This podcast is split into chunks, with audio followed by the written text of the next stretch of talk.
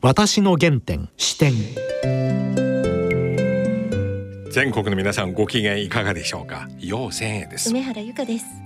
今回のゲストはジャーナリストのピョン・ジンイルさんです。ピョンさんは以前もこの番組いらっしゃいまして、はい。あの時は私の原点として大学時代の演劇サークルの話を、ねちょっと意外なお話を、うん。はい。あのシェイクスピアのお芝居を演出されましたね。で今日は韓国の新たな政治の動き、特に来年3月の大統領選挙の行方について聞きたいと思います。接戦が続いてますものね。はい。それでは私の原点視点進めてまいります。私の原点視点ピョンさん、はい。今日よろしくお願いします。よろしくお願いします。大変ご無沙汰しております。そうですね。久いやこの頃ねまたええ。韓国の大統領選挙かなり注目されてますが、今日私ぜひピョンさんに聞きたいと思います、はい。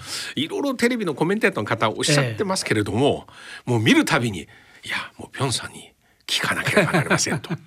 早速ですが、え現在はこの与党のイ・ジェンミョン候補え。と野党国民の力のユン・ソクヨル候補、うん。この二人今対決してますよね、はい。ほぼ一騎打ちの状況ですが、現状では誰がリードしてますか？あの韓国の世論調査っていうのはね、当てにならないんですね。当てならはないですか、い。いろいろな調査があってね、おう。あのほとんどあの支持率は異なるんですね。うーん。まあそれでもで最近はですね、はい、まああの野党のユンさんの支持率の方が高いんですね。うん二つ目は、うん与党と野党の支持率も、これ圧倒的に野党の方が支持率高いんですね。ですか？ら今やればですね、ええ、今やったら今やればやっと勝つええ、野党のユンさんが勝つと。でも大統領選挙は来年3月9日ですから、まだですね。まだ何が起き何が起きるかわからない。はい。でちなみになぜここに来て野党が人気高いですか？コロナのせいですか、いや一番の理由はね、あの政権交代。うん。すなわちムン・ジェイン政権ではダメだっていうね、これが一つのあの世論になってるんですね。ななぜダメでその理由はですね、かうん。まあ二つですね。ええ。一つはですね、公正公平を看板にうん、ムン・ジェイン政権が誕生した。はい。ところがですね、はい。実際はあの側近のその元文部大臣、うん。まあ玉ねぎ男と言われたうん。チョグ氏の娘さんの不正入学の問題。うん。ということはですねあの親のコネで、うん。そして裏口入学したっていうね、うん。これはあの公正公平でないという、うん。こっからですね、ムン大統領の尻に火がついてうん。加えてですね例の不動産価格の問題。すなわちですね若い人たちがその一生懸命働いてうん。汗水流してもですね、うん。家を持てない。あ家庭を持てない。この住宅の問題。これがですねムン・ジェイン政権の支持率のあ急落につながってそれすなわちですねムン大統領の後継者である与党のリーさんにとっては逆風になってるんですね。あなるほど。私すっかりコロナの感染者の問題、はい。だから日本の菅政権のように感染者が高まってそれで人気が急落した。そうではないんですね。そうですね。あのコロナについてはですね、うん。少なくとも今年の9月までははい。韓国の方が感染者もね。死亡者も日本よりも少なかったんですね。えところが9月の25、6日からですね、うん。状況が変わって今圧倒的にですね、うん。韓国の方が感染者の数が多いんですね。うん。あの単純計算してもですねその人口は韓国の方が日本よりもえ少ない。半分以下少ないんですね。ええ。それでいてですね感染者の数は50倍、60倍、うん。死亡者の数もね、うん。数十倍も多いっていう、うん。それで今は韓国の国民の間にはうん。何をやってんだと、日本はうん。収まりつつあるのに、我が国やと。いうことで、まあ、コロナ対策をめぐってもですねちょっとムン・ジェイン政権は今苦しい立場に立たされておりますね。うんいや私個人的に実はモン・ジェインさんのことがねすっごいもう彼のプロフィールあと映画私の自分自身の心の中ではもうマンデラアジアのマンデラ大統領のようなもの もうこんなもの中国天文事件の後に一人分言ったらねいやー偉大な方だなと今でもそう思いますよはい。正直人はいいんですよ。でしょ？ええ、人権弁護士ですしね。ただあのやはりですね、あの歴代大統領のようなえ強力なリーダーシップ、これが今一つですね。ええどうした優しすぎるんですか？あの二つ理由がありますよね。え一つはですね、例えば北朝鮮でいろいろ約束事しまってもね、やっぱりそのアメリカの許可がなくして勝手には約束を守れないんですね。えなるほど。これが一番大きいですね。それから二つ目はですね、どうしても国民の支持を得るためには、まあポピュリズムって言われようが何やろうがですね、あの国民の民主のための政治をやろうとするんですけども、裏目に出てしまう。でそれは大統領の責任ではなくて、そのいわばその官僚だとか、政治家のいわばにも問題あるんですね。ということは官僚を選ぶ目って言いましょうかね。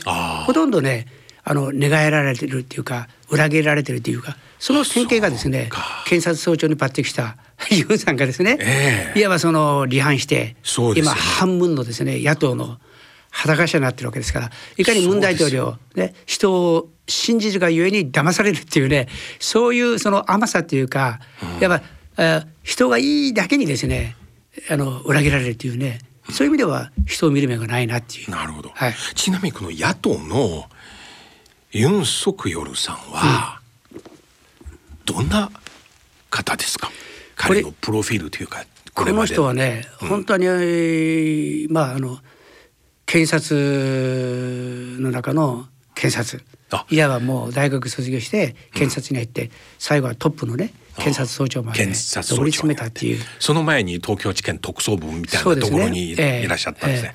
ええ。で私もこの方が検察総長の頃はまさに正義の味方っていうか、ええ。だってあのー次から次にね、権力者をとっ捕まえてそしていわば収容しましたでしょ、はい。刑務所に。ええ。あ例えば、えーノムヨン政権の時、はい。それからパク・クネ政権の時イ・ミョンバク政権の時ねあの全部大統領をですねこの方がね、え全部この方が関わったんですか？はい、でかパク・クネ逮捕イ・ミョンバク逮捕。あ彼が陣頭指揮取ったんだ。すね全部、ええ。それではまさに大統領の当選の暁には今度はムン・ジェイン大統領をねまた逮捕するっていうね。えこういうことでまあいわばあの人に尽くさない。あくまでその法に忠実であるっていうね、そういう検察官らしいんですけども、ええ。ただ風貌風貌はですね、ええ。今怖い風貌なんですよ。それはねあの楊先生ねあの楊先生韓流ドラマね、ええ。おそらくたくさんご覧になってると思うんですけども、はいどうしてもあの韓流のドラマ映画の世界では、うん。検察官はうん。悪玉、そうです敵役なんですね。ね。そうですね。え無実の人間をね、ええ。捕まえてそうです。で冤罪にする。え人権弁護士がヒーローです。そうなんです。人権弁護士から ヒーローなんですよ。ええ僕その構図好きなんですよ。その通りね。でそれが一つのネックになってる。ですから例えば前回はい。ムン・ジェイン大統領、はい。当選しましたね。うん。ムン大統領もあの弁護士出身。そうですね。対立候補のその野党はですね、はい。本即距離というね、はい。この方はですねごめんなさい、はい。本即距離じゃない本順票という、はい。この方は検事出身。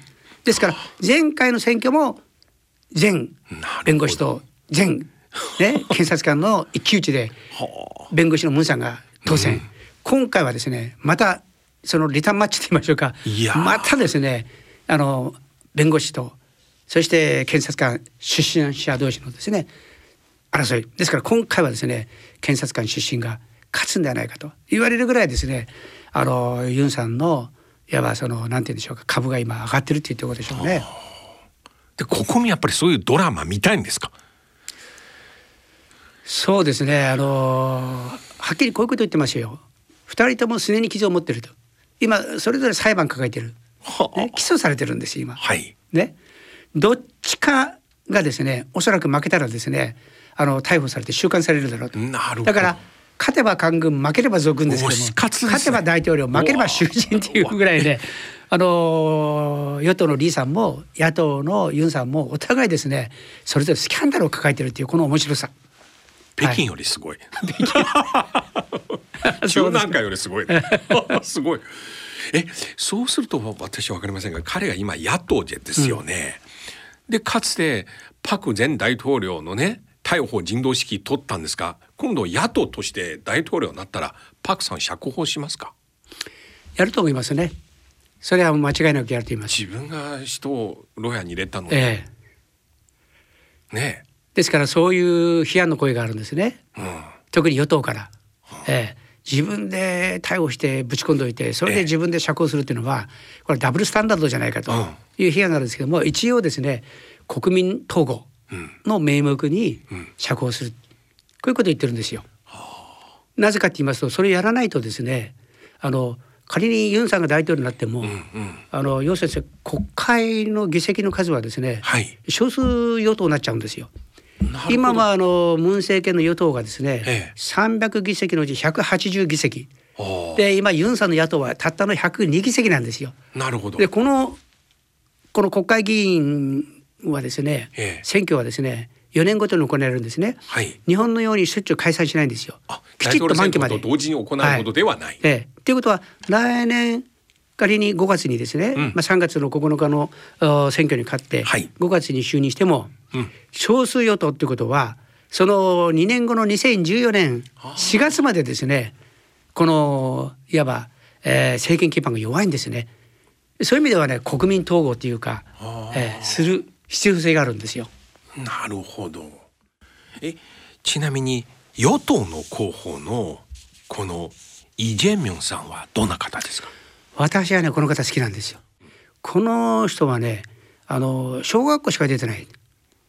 それであの町工場でね、あのいわば、えー、7人兄弟の、うん。えー長男で生まれたのかな、それでですね、えーまあ親、えーのために働いてですね、確かあの工場でい手をね挟んで、今もこう曲がってる状況とか。あそれから、ね、きつい仕事で今収穫がないとかね。ーうん。そういうようなあの出で独学で、うん。それであの検定取って司法試験を受けてですね。なるほど。それであの当選して人権弁護士になったって。あの与党のユンさんはまさにですねエリートのやっぱりその両家出身なんですよ。うん。でこの方もおソウルお法科ソウル大学法学部に入ったんですけども、うん。この方はですね、えー、司法試験8回やって9回目でね。も 受かったっていう。あのユンさんは大学行かなくてもですよ、うはい。あ検定取って。ええ。それでまあその後にですねええ。あの韓国の中央大学に入りましたけども、はい。それで一発か 2, 二回目でですねあの司法試験取ったっていうから頭も結構いいんでしょうね。はあ。それとやはり2010年から、うん。あの首都近郊の、ん。まああのソンナム市っていうね人口100万も、うん。この市の財政をね、うん。立て直したと。うん。でさらにはですねその後は今度はあの、まあ、日本でいうところの神奈川県うん。と言ってもいいでしょうね、うん。神奈川県プラス埼玉県かな、うん。ソウル市よりもっと人口の多いですね、はい。あのキョンギ道、はい。ここのですね知事ええ。ですから行政手腕もあるってことでしょうね。でこの二人の政策の最大の違いは何でしょうか？まずせ国内政策国内政策はねそんなに変わらないですね。言ってることを見ますと、ね、そうすると選挙の争点はええ。何になります好き嫌いですね要は。左か右かっていう。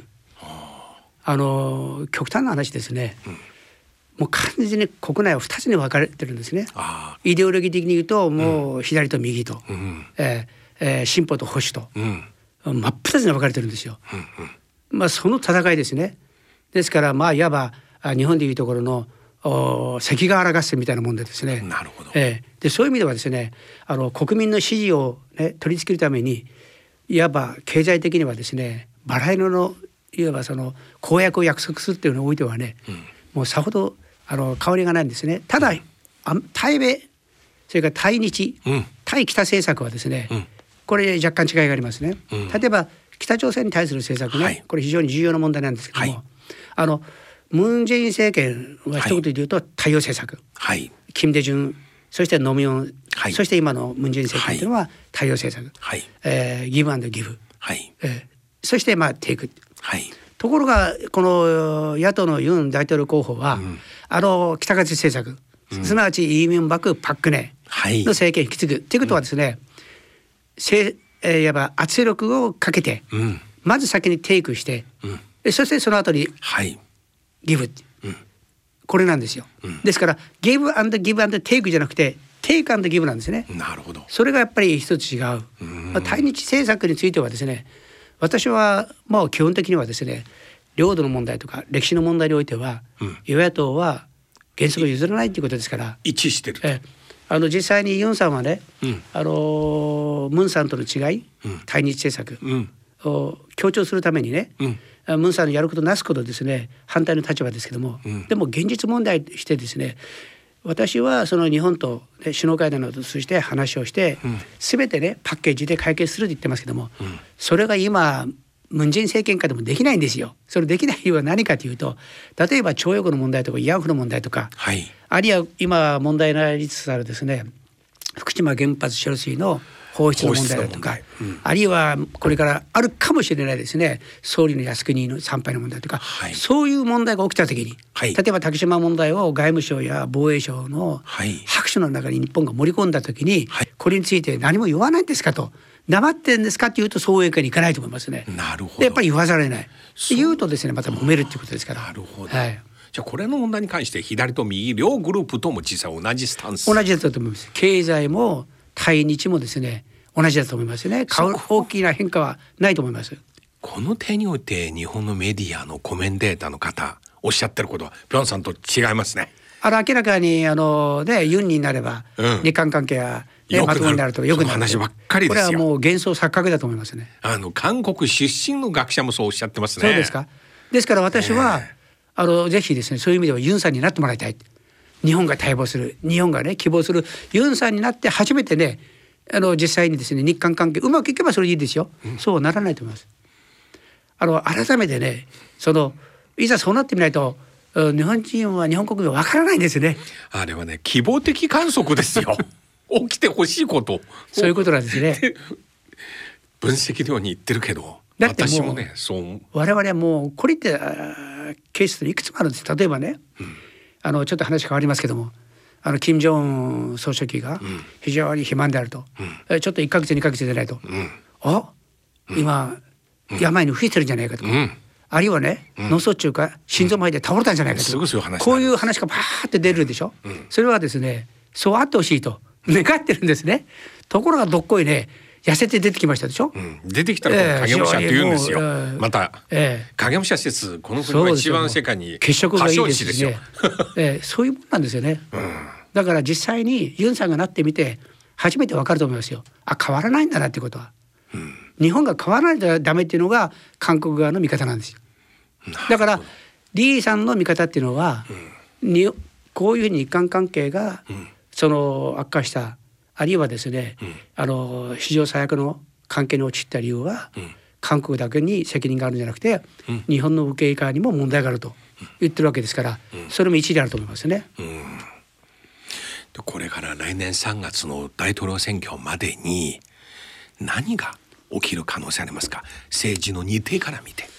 今の流れからしますとね、うん。とにかくうーユンさんの方が強いと、うん、ええそういうふうに思いますね。でただしこれからまあ12月はい。今中旬ですけれども年末向けていろいろそうですね。イベントによえって北朝鮮の動きによって何か二つあります。風向き変わる可そ能性ありますか？の逆風になるのかね？追い風になるのかっていうのはねああ。二つあるんですよね。一つは先ほど申しましたように、うん。すねに傷を持ってるスキャンダルを持ってるあこれがですねあの万が一ですよ、うん。あの検察のメスに入ってはい。それでですね黒ということになればこれはまさにですねあの大統領候補失格っていうねそういうような恐れも一つあるっていうことね。うん。二つ目はですね、ん。あの今非常にリー候補の方が苦戦を強いられてる。それでもムン政権はですね何としても後継者にリーに勝たしたい。では追い風は何かというとこれはですねまた北朝鮮、ね、金正恩総書記との首脳会談でも単なる首脳会談じゃなくてあの朝鮮半島終戦宣言をですね、この南北、そしてアメリカと中国、うん。4社によるですね、うん。来年2月の北京オリンピックうん。でのいわば宣言という形に持っていこうと。いうことで今一生懸命ですねあのムン・ジェイン大統領も動いてるんですね。で私の得た情報によると最新情報ではどうもドイツでですね、あの南北とアメリカとの間で終戦宣言をめくっていろいろ秘密交渉が行われてるって言ってるんですね。これが仮にですね来年2月に北京を舞台にその米中南北の首脳があって戦争終結宣言が発表ということになるとそれは次の3月のですね大統領選挙にこれは与党の李候補の追い風になる。それでもまだですねこれはもう楊先生の専門分野だと思うんですけども一つは北朝鮮がですね、来年2月の北京冬季オリンピックの出場資格がないということで、ね、北の選手が出場しないのにじゃあ金正恩総書記が来るのかっていうねそういう疑問と、もう一つは今のその米中新冷戦下にあってこういう不安要素がですね、ありますけども、まあそれでも今なんとかですねあのムン・ジェイン政権は戦争終戦争終結宣言、これをですね決めてそれをもってですね状況を変えたいというそれが実際にですね実現するかどうなのかがね一つの変数というか、まあ、不確定要素でしょうね。なるほど、はい。今の話はねとっても面白い。はい。というのは日本でこの頃南北終戦宣言の話全然出てこなくなって、結構中国のメディアまだ出てるんですよこの話、終わってないですよ。はい。で私はね今の話聞きましてそうすると結局これは米中間の現在会話のテーマ。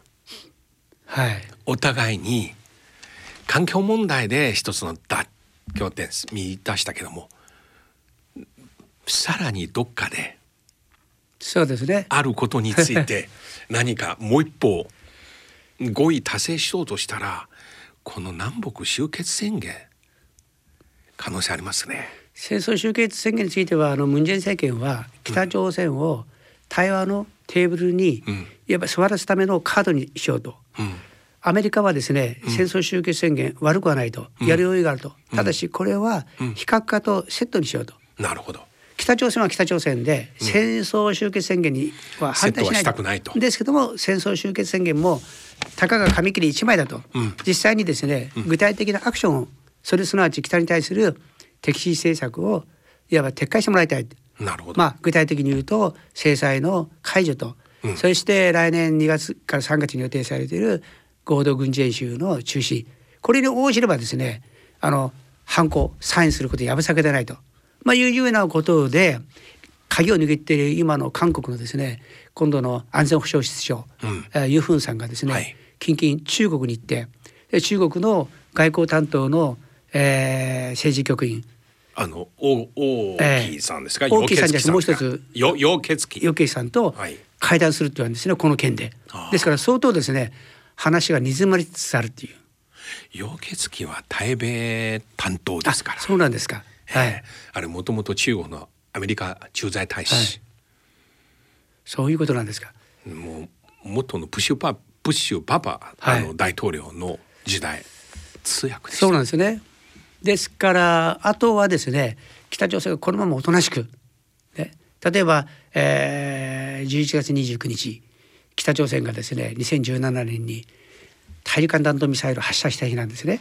それで韓国は戦々恐々だったんですよ。はい。この11月29日にね、はい。その ICBM 発射はい。の記念の日にまた何かやるんじゃないかと思ったところやらなかったんですね。うん。でそうするとこの次はですね金正恩総書記の命日。うん。今年でちょうど10年目なんですよ。うん。確か12月の、えー、17日だったかな。うん。でそこでまた何かやるんじゃないかっていうことで非常にあの懸念してるんですけども、ここで何もやらないととにかくずっとおとなしくしてると、うんうんいうことならばもうその中間がですね一緒になってですねアメリカに働きかけてそしてですね戦争終結宣言交わして北朝鮮ともう一回ですね非核交渉の舞台を作ろうというような動きがですね水面下で活発になると思いますね。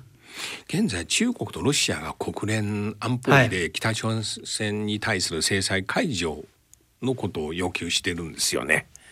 これまだ今進展ないんですけれども、はい結局この話とセットしてるんですね。その通りですね。ですからアメリカもその制裁解除については、うんとにかく対話の場に出てくれば、交渉に応じればそこで話をやろうと言ってるんですね。うん、アメリカは一貫して。うん、ですけども北朝鮮がなかなかですね出てこないんですね。出てこさせるために戦争終結宣言をカードに使おうっていうのが韓国と中国なんですよ。でそれにアメリカが OK すればですねなるほど。これはもうまた来年にもこの、えー米朝もしくは韓国も加えた、あるいは中国も加わったですね、なんか2社か3社か4社のですね、そういうような会議協議もですね十分あり得るんですね。なるほど、はい。そんな中岸田政権はどうなりますか？対北朝鮮政策。これが非常にね被害者の問題。いろいろまたおっしゃってますけど日ね本は1にも2にも拉致の問題なんですね。はい。で岸田政権は私の手で解決すると言ってますね。最近はあの金正恩総書記と関係を築いて、そしてですねあの無条件で、ああってとおっしゃってるんですね。ところが実際はですねやってることを見ると、うん。どうも戦争終結宣言についてもね、唯一日本だけがですね難色を示してるんですね。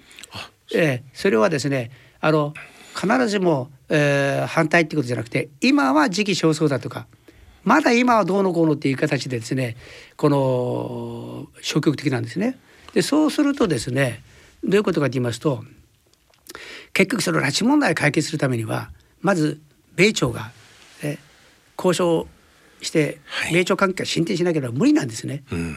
ですから本来ならば、うん。あの日本もですね、こういうような動きを側面支援する、うん。でそうすると北朝鮮はですね、あ岸田内閣も非常に協力的だなと。いうと印象もこう変わってくると思うんですけども、結局言ってることとやってることは違うじゃないかと。いうことであの北朝鮮がですね岸田政権に依然としてあの菅政権同様に不信の目を向向けているという。現時点で相手しないっていう感じ。まだだとまだ今の状況そうだと思いますね。あの北朝鮮はですね、トランプ政権下の2019年うん2月のハノイ会談の決裂のはい。最大の要因ではありませんけれども、はい。その決裂の終わった要因の一つは、はい。当時安倍政権がはい。トランプ政権に対して北朝鮮の要求を飲まないようにということで働きかけたっていうふうにやっぱ総括してるんですね。なるほど。ですから北朝鮮が最大の外交のやっぱ焦点としているこの対米関係、これをですね妨害をしていると日本がこういうふうに捉えている限りはですね、日本が無条件で会ってですね話をやろうとしても北朝鮮が乗ってこないっていう、そう考えますとね私からするとまず物には順番があって、国際的な関心事であるこの核の問題、その核の問題を解決するためのいわばそのえー前提でもあるこういう戦争終結宣言をめぐる会議をですね、日本もあの反対するんではなくて、で何も積極的に、ね、賛成する必要もないで、なぜかと日本は当事者じゃありませんから、あくまで日本は朝鮮戦争とはあ直接関係してない部外者ですから、はい。部外者ならば黙ってた方がいいと思う。ええ。言えば言うほどですね、日本にとってあの不利に展開すると。はい。いうことをね私からすると分かってないなと思いますね。岸田政権は。いやー。今日のお話はもう本当に痛快です。そうですか。ありがとうございます。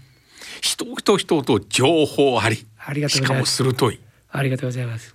本当に素晴らしい。あのー希望的観測だらけの地上波はい。